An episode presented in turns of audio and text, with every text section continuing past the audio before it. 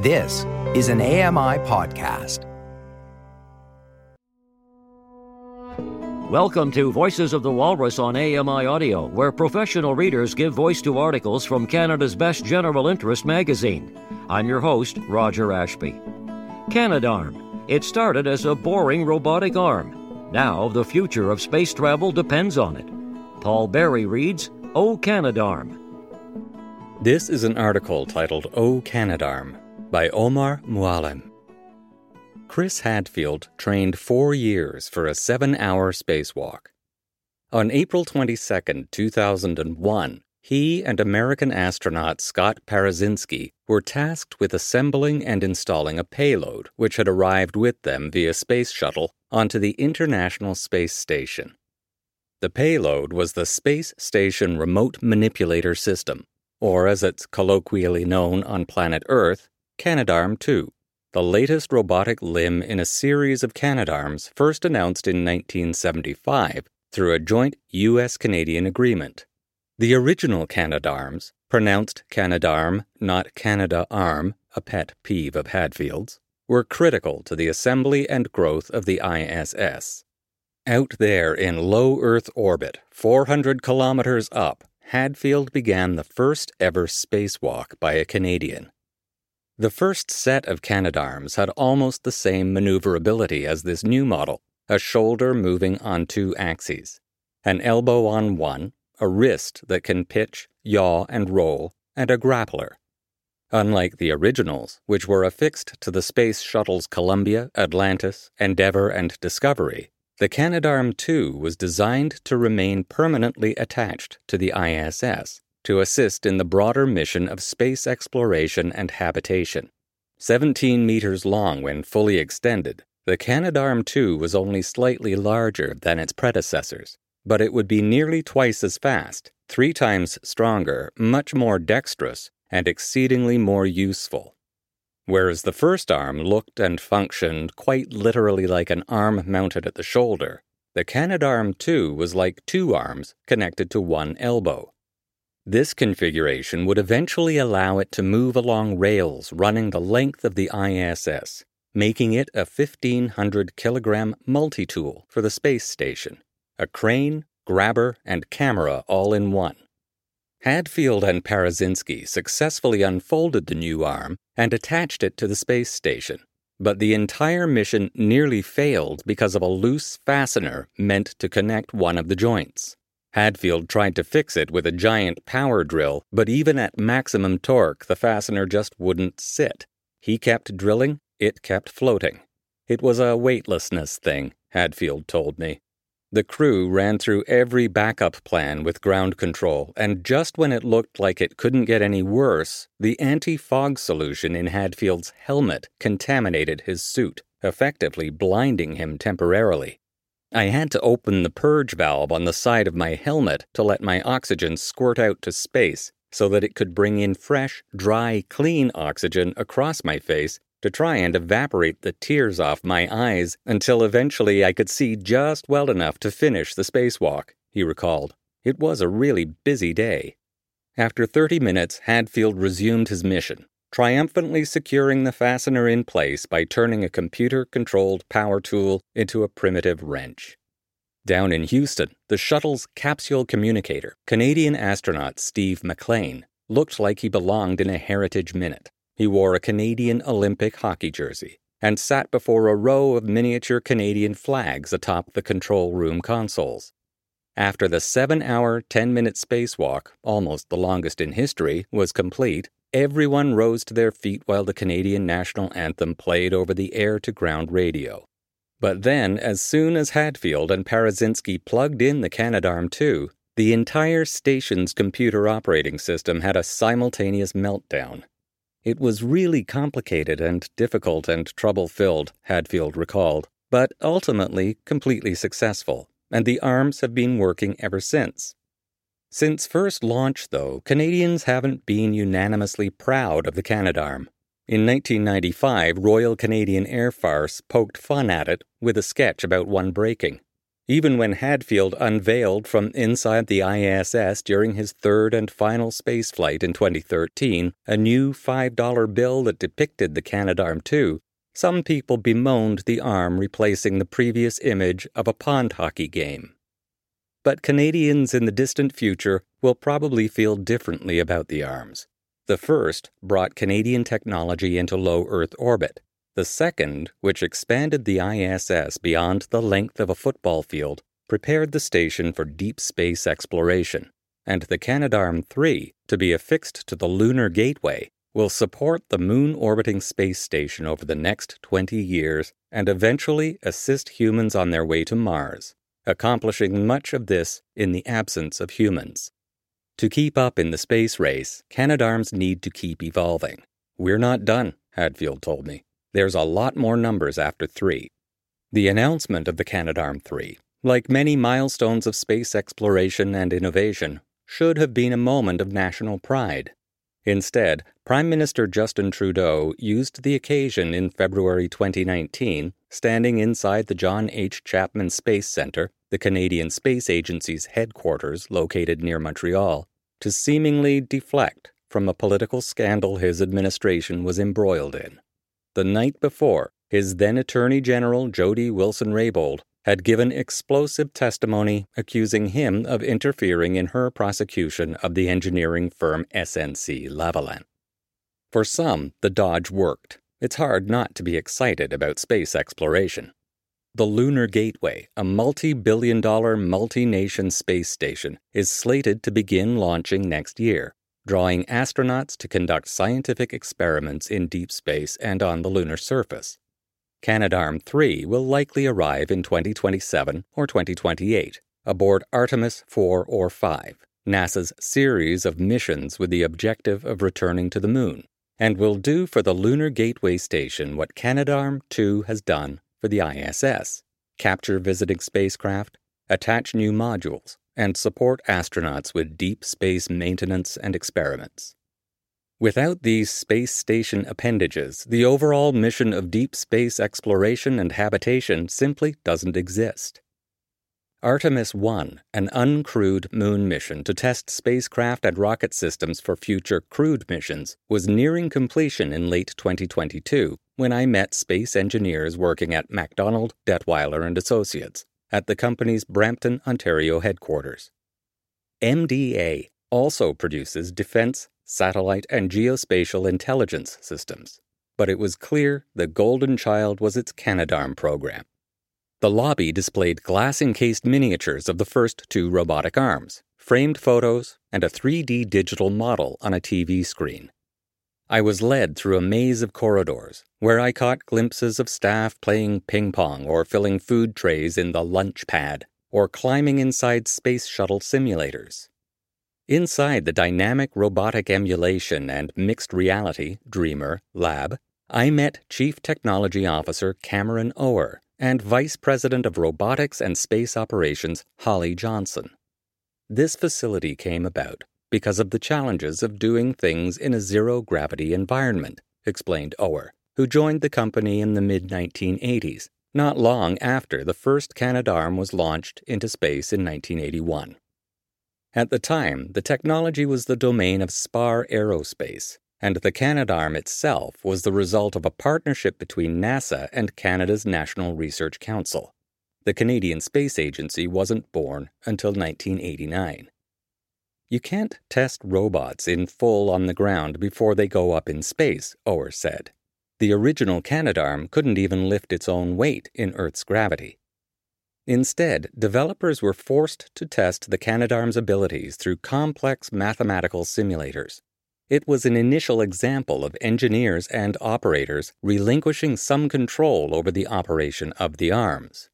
The even heavier Canadarm 2 presented additional challenges when in 2008 it was upgraded with Dexter, a versatile appendage at the end of the arm for more delicate uses. Former Prime Minister Jean Chrétien had tried to dub it the Canada Hand, but the branding never caught on. It had to not just move things around, but get down to holding tools and unbolting things, Ower said. There are some things that involve precision. It can do it better than people. In addition to being nimbler, Dexter was the first robotic appendage of the ISS to operate fully automatically, controlled not by a human's hand, but by a computer running commands. This was a selling point that helped MDA persuade space agencies of the technology's benefits. It can't even be operated by the astronauts in orbit, explained Johnson. The original Canadarm was controlled by astronauts inside a space shuttle with direct line of sight views via cameras. They operated it using verbal commands from spacewalkers at the end of the arm. It had both programmed and manual modes for maneuvering payloads, with the option to program the arm for a specific task on the fly. But there was always one hand on the joystick in case the arm lost control. This was the 1980s, and people had little experience working alongside robots in factories on Earth, let alone in outer space. But faith in person robot collaboration grew, and in time, astronauts became comfortable riding on the end of the arm as it worked. Having worked on every Canadarm program, Ower has witnessed the evolution of collaborative robotics, or cobots, that operate alongside humans. Perhaps the most significant change in the field has been human beings' trust of robots, especially the intelligent kind. In the 70s and 80s, there was a pretty standard operational paradigm, Ower said robots here, people over there. Sci fi classics such as 2001 A Space Odyssey and Star Trek revealed our inherent paranoia of robotic malfunction, or rebellion, but this was based on a healthy distrust of robots. A malfunctioning Canadarm2 could cause significant damage to a space station. The 2013 film Gravity begins with micrometeors breaking a Canadarm off a shuttle and taking Sandra Bullock's character with it into space.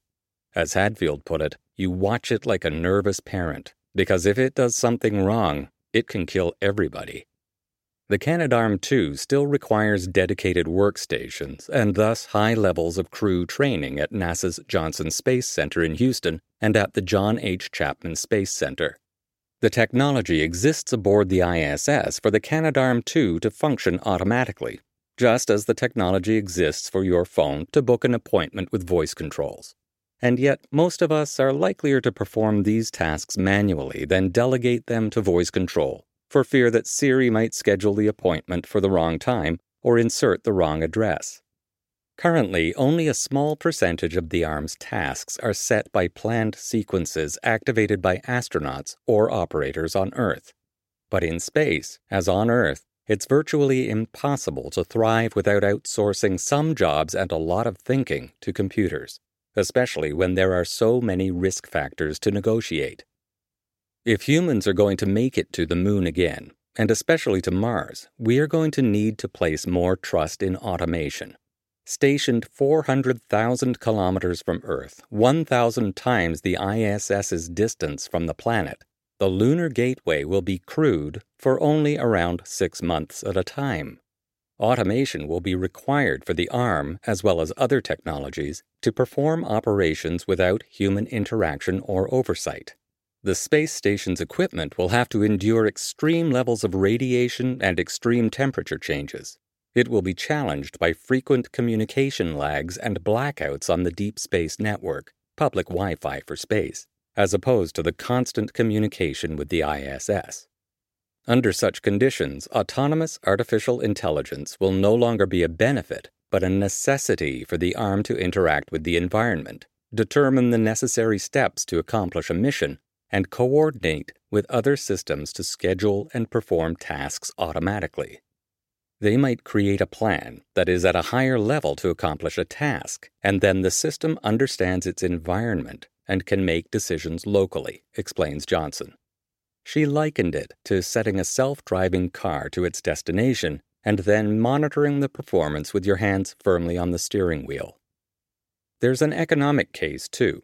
When it costs up to $100 million to send each astronaut to the ISS, and they have a short window of time to complete their missions and conduct research with potentially profound benefits to humanity, it doesn't make sense for them to dedicate years of training and precious station time to learning to run tasks on a system that's perfectly capable of functioning independently.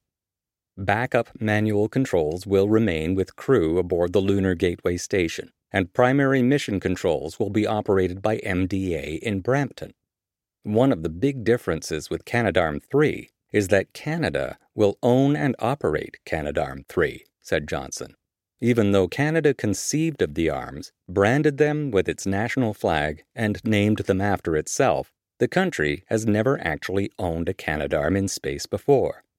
Canada owned the first Canadarm up until it was ready for testing, but then gifted it to NASA. Canadarm 2 was procured by NASA. Not only is Canada going to do operations, but industry, MDA, is going to do operations, Johnson said. A non governmental entity operating in space was unfathomable a decade ago. But alongside the emergence of private space companies, MDA's recent growth in business and sway is a sign of things to come for the commercial space race and Canada's place in it. After decades of operating from a drab, brutalist building in Brampton's Research Park, the company's headquarters is moving into a new multi million dollar center of excellence for space robotics nearby, coupled with a recent surge in new hires. In part, the growth was driven by a demand for spin offs of Canadarm technology. NeuroArm and KidsArm are two minimally invasive surgical tools developed by MDA for neurological and pediatric procedures. But the commercial space race has dramatically opened the doors for more direct translations of Canadarm technology. Axiom Space, based out of Houston, Texas, will become the first company to connect a module to the ISS in 2025 and plans to establish an orbital space station after the ISS retires in 2031. MDA recently signed a deal with Axiom for the delivery of 32 external interfaces that connect robotic arms or docks to the ISS to begin the assembly of the Axiom station.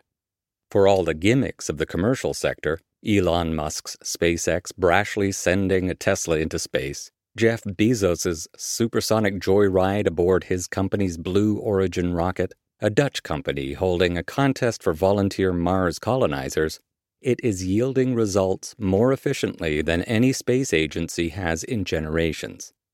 That's the dream, Johnson said, to be able to build something for the government and sell it to other customers. Before entering another lab, we paused to place the soles of our shoes on a loud mechanical brush to remove potential contaminants. It's been difficult because historically you have one or two large government missions a year, Johnson said. But the volume of new missions in the marketplace now allows us to take our know how and package it in a commercial, cost efficient way.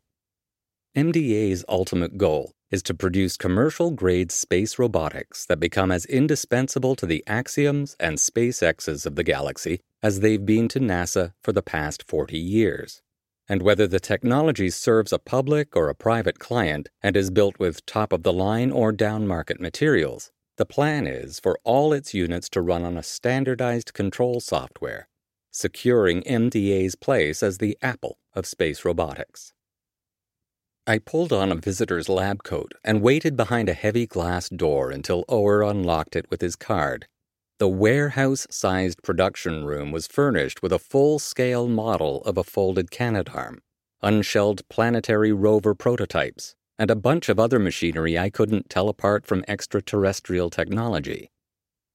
As Ower and Johnson described the indecipherable objects they placed in my hand, they couldn't hide just how big this all was. Especially Johnson, one of the company's youngest executives at 36 years old. A new state of the art headquarters, a moon mission, commercial space travel, rover prototypes, and the Canadarm 3 parts surrounding her all of it clearly stirred up a lot of pride in the Bramptonite. Even the disappointments, like when the ExoMars planetary rover MDA had worked on for 20 years in collaboration with Russian counterparts, was iced due to the invasion of Ukraine months before its scheduled launch date, have the power to rear the inner space kid of the scientist who grew up 10 minutes away. Speaking with Johnson, I was reminded that her and my generation didn't witness a space race, let alone a moon landing moment. The most defining space event was most likely the Columbia shuttle disaster in 2003 that killed all seven astronauts on board. People alive in the 60s and 70s were bombarded with firsts, milestones, and achievements of a different, more personal kind. For this generation, any interstellar passion arose from more subtle moments the haunting first images of a black hole, the curious photographs sent back from a rover on Mars, or even the simple, personal experience of staring at the night sky, quietly watching for satellites. But with the lunar gateway on the near horizon and a human mission to Mars on the distant horizon, it's hard not to feel like we're entering a second golden age of space exploration. The John H. Chapman Space Center near Montreal is named after the father of Canadian space sciences, who directed the Alouette satellite program that in 1962 made Canada the third nation in space. Enlarged, glossy images of the satellite, Chapman, and of course the Canadarms adorn the main corridor, which extend the entire length of the building from north to south and flare out into two wings. The floor plan is similar to the ISS, said Ken Podwalski, Executive Director for the Lunar Gateway Program at the Canadian Space Agency. He guided me along a procession of exhibits, moving and speaking at rocket speed, pointing to satellite models dangling from the ceiling, ISS dioramas, portraits of all nine Canadian astronauts to reach space, and of course the $5 bill, which he stopped to admire. My fun, self glorifying story here, he said with a dramatic pause.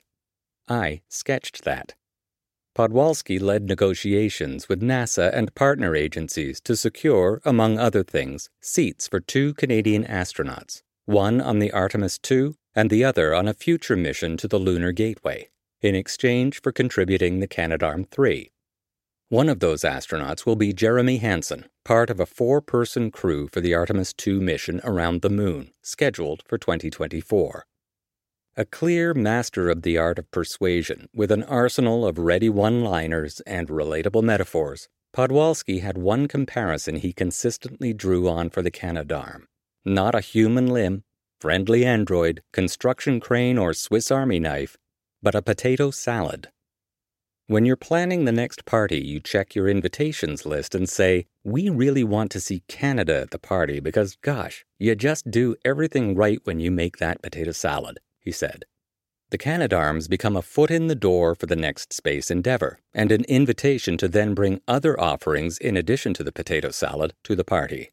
We have solid astronauts, a background in life sciences for crew health, we have done sensors, we have camera systems, we've dabbled with rovers, but the reason we are getting invited to the party is to bring the potato salad. There have been rival potato salads.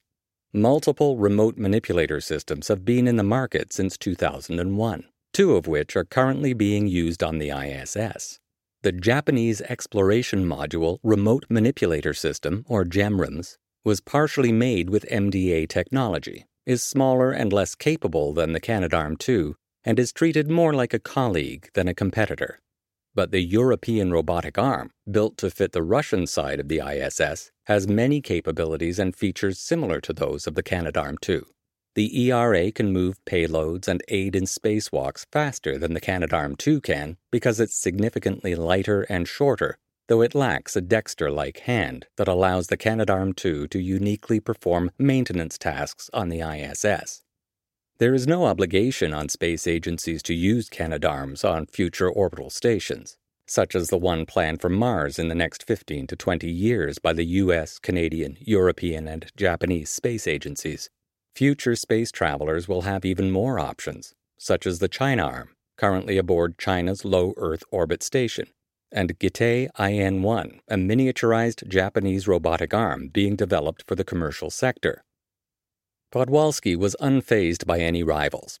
I hate to be a little bit pompous here because it's very un-Canadian, he said, continuing with the tour. But the other robotic systems don't really touch the Canadian robotics.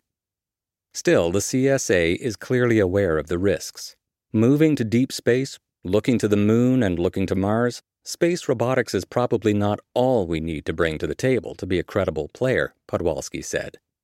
On the heels of the Canadarm 3 announcement in 2019, the agency created a program to award $150 million in contracts for the development of non robotic space technology.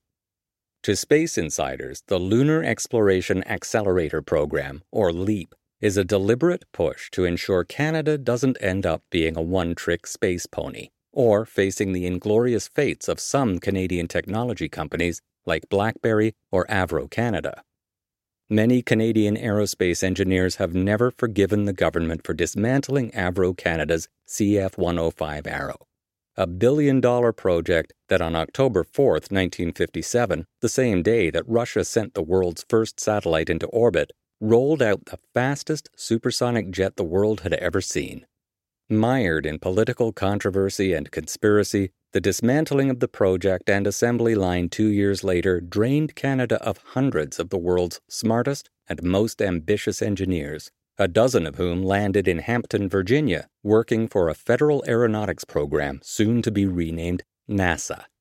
As Erin Gregory, curator of the Canada Aviation and Space Museum, where an Avro and a Canadarm are both displayed, put it to me, this was, at the time, the best thing that ever happened to NASA. Perched above the Robotics Mission Control Center inside the John H. Chapman Space Center, I could see directly into the ISS via a wall of TV screens showing live feeds of two American astronauts preparing for their next spacewalk, while another set up exercise equipment. This is the first instance where any human spaceflight activity by NASA was conducted outside of a NASA facility, and we set that up here, Podwalski said. On the walls bordering the mosaic of activity were various crests, each representing a space mission. There was 1984's STS 41G, which launched Canada's first astronaut, Marc Garneau. 1992's STS 42, which took neurobiologist Roberta Bondar to the ISS to establish the first international microgravity lab, and STS 100, the 2001 shuttle mission that brought the Canadarm2 into orbit. Before we left, I stole one more moment to observe the live ISS feed, imagining for a moment the Lunar Gateway crew in bulky, pressurized spacesuits exploring the moon's surface with rovers, some commanded, some automated, all in service of establishing a sustainable human presence there and enabling deeper space exploration. In the grand scheme of near future space exploration, the moon is the base camp. Mars is the summit. I pictured some of the monitors turning from gray to red dust blowing across the rocky terrain as humans drove rovers across the surface of another rock in our solar system, collected soil samples, and set up research equipment to better understand the planet's potential for supporting life. The ways in which their missions will transform our world are still beyond the scope of imagination. But some iteration of the Canadarm, or several Canadarms, will certainly be there, lending a crucial hand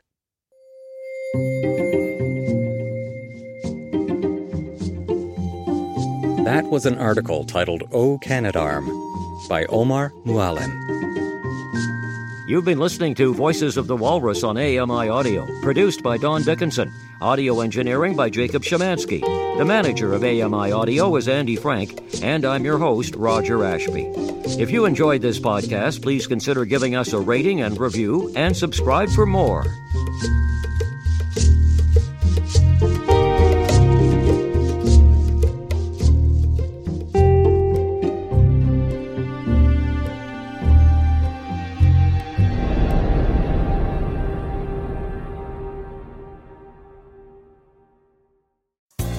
Hi, I'm Ramya Amuthan. Join me weekly for AMI Audiobook Review, the podcast that explores new titles, introduces us to famous narrators, and updates what's hot at the Center for Equitable Library Access.